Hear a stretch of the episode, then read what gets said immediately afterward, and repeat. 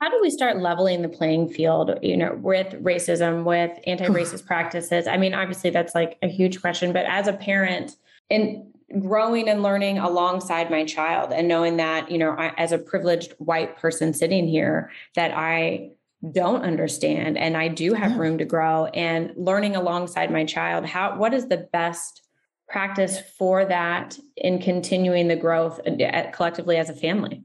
I think what you just said is first acknowledging what you know and don't know. I often tell parents, especially when they say, "Oh, you know, I'm I'm white or I'm this," I always say, "Well, what do you know about yourself?" in your family and your culture because just being white are you european are you french right. are you german like right. where are you because you can start there and say you know our family's actually polish and these are what happened to the polish people when they migrated here there's a whole history with that by the way so even if you're just white it's like do you yeah, know your Jews. history right there you yeah. go right so you share with your family that stuff right and that starts and then you say just like we're jewish other families may be this right you get books thankfully, as much as the internet can be a horrible place, it can also be a really great learning tool if you know how to search or you find the right people to, to follow. And so I think just like with everything else, I talk to parents about you teach your child about their nose and their mouth, teach them about their body parts, right? You teach your children about how to be polite and how to have manners, teach them about other cultures, right? It doesn't have to be like, we're going to sit down and learn cultures today. But when you decide to have a family night, decide to get a cultural food and say, tonight we're going to try this culture and we're going to learn about them. That makes it fun. So it's not just we're going to sit down and learn history today, but we're going to, you know, get Indian food today and we're going to talk about where each of these foods come from. And we're going to, there, you just taught your kid about another culture without making it a sit down, we're having a lecture about a culture, right? Um, right. When you can go back out into the world, you can take them to different festivals and take them to different parts of your town where that might be a cultural hub for where you live and say, this is where, you know, this culture is, and this is some of the foods they eat, and this is some of the traditions they have. When your child asks questions, think, do I know the answer before you give it to them and say, you know, I don't know a lot about that, but let me get some information. Maybe we can talk about it this weekend.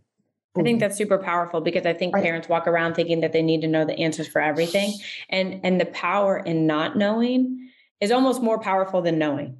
I agree. And and, be, agree. and with those little words is I don't know. Let me get back to you. Let me do a little research and and get back to you. Like I love what you said. Let's talk about it this weekend. Right. And I think it gives you an opportunity to realize, oh, I actually don't know about this, and and also takes that perfection idea because as much as we yes. think we're supposed to be perfect, our kids look at us like we're perfect, and so yes. they continue that entire cycle as a well. If yes. you know, my my mom or my dad never makes mistakes, so I can't either. Yep, I, bring in the great, humanity that's a great modeling tool too to to continue to think about how do you bridge the gap model for your child? How do you talk to people from other cultures? Do you have friends or colleagues from other cultures right? Because that that also models again when we talk to children about diversity whether it's racial diversity sexual identity gender whatever it is we have to also look at ourselves as have do we have people who we even talk to like that before i tell my child you need to be okay with differences am i you know am i okay right. with having right friends? the work starts with you right modeling the behavior right. because it doesn't matter what's coming out of your mouth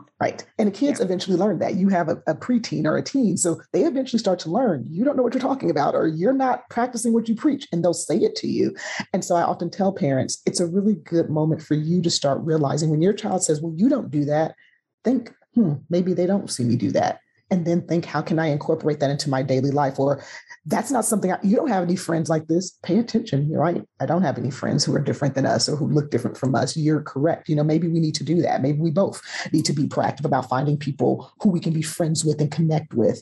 And I think, again, it's just modeling. It's not about we're going to sit down and have a lecture about this. We just decide how do we in our daily lives incorporate these small moments that, like you said, become bigger moments because your kid sees you do it, right? They see you, not just hear you talk about, they see you every day. Put your phone down instead of pick the phone up. They see you every day. Go to cultural events and learn more. They see the way you speak to people. They hear you on the phone when you're talking about people. I remember listening to my mom gossip all the time and then tell me you shouldn't gossip. It's like, okay, mom, you know what I mean? Like they see you do all of these things. And so it's not about being perfect, but it's about being mindful. And if your kid says, hey, I haven't seen you do that, think, you know what, you're right. Mom is not perfect. It's really hard for me to have a friend of every culture and every walk of life, but I have made a choice to have this type of friend or that type of friend. And maybe you can make a choice to have another type of friend.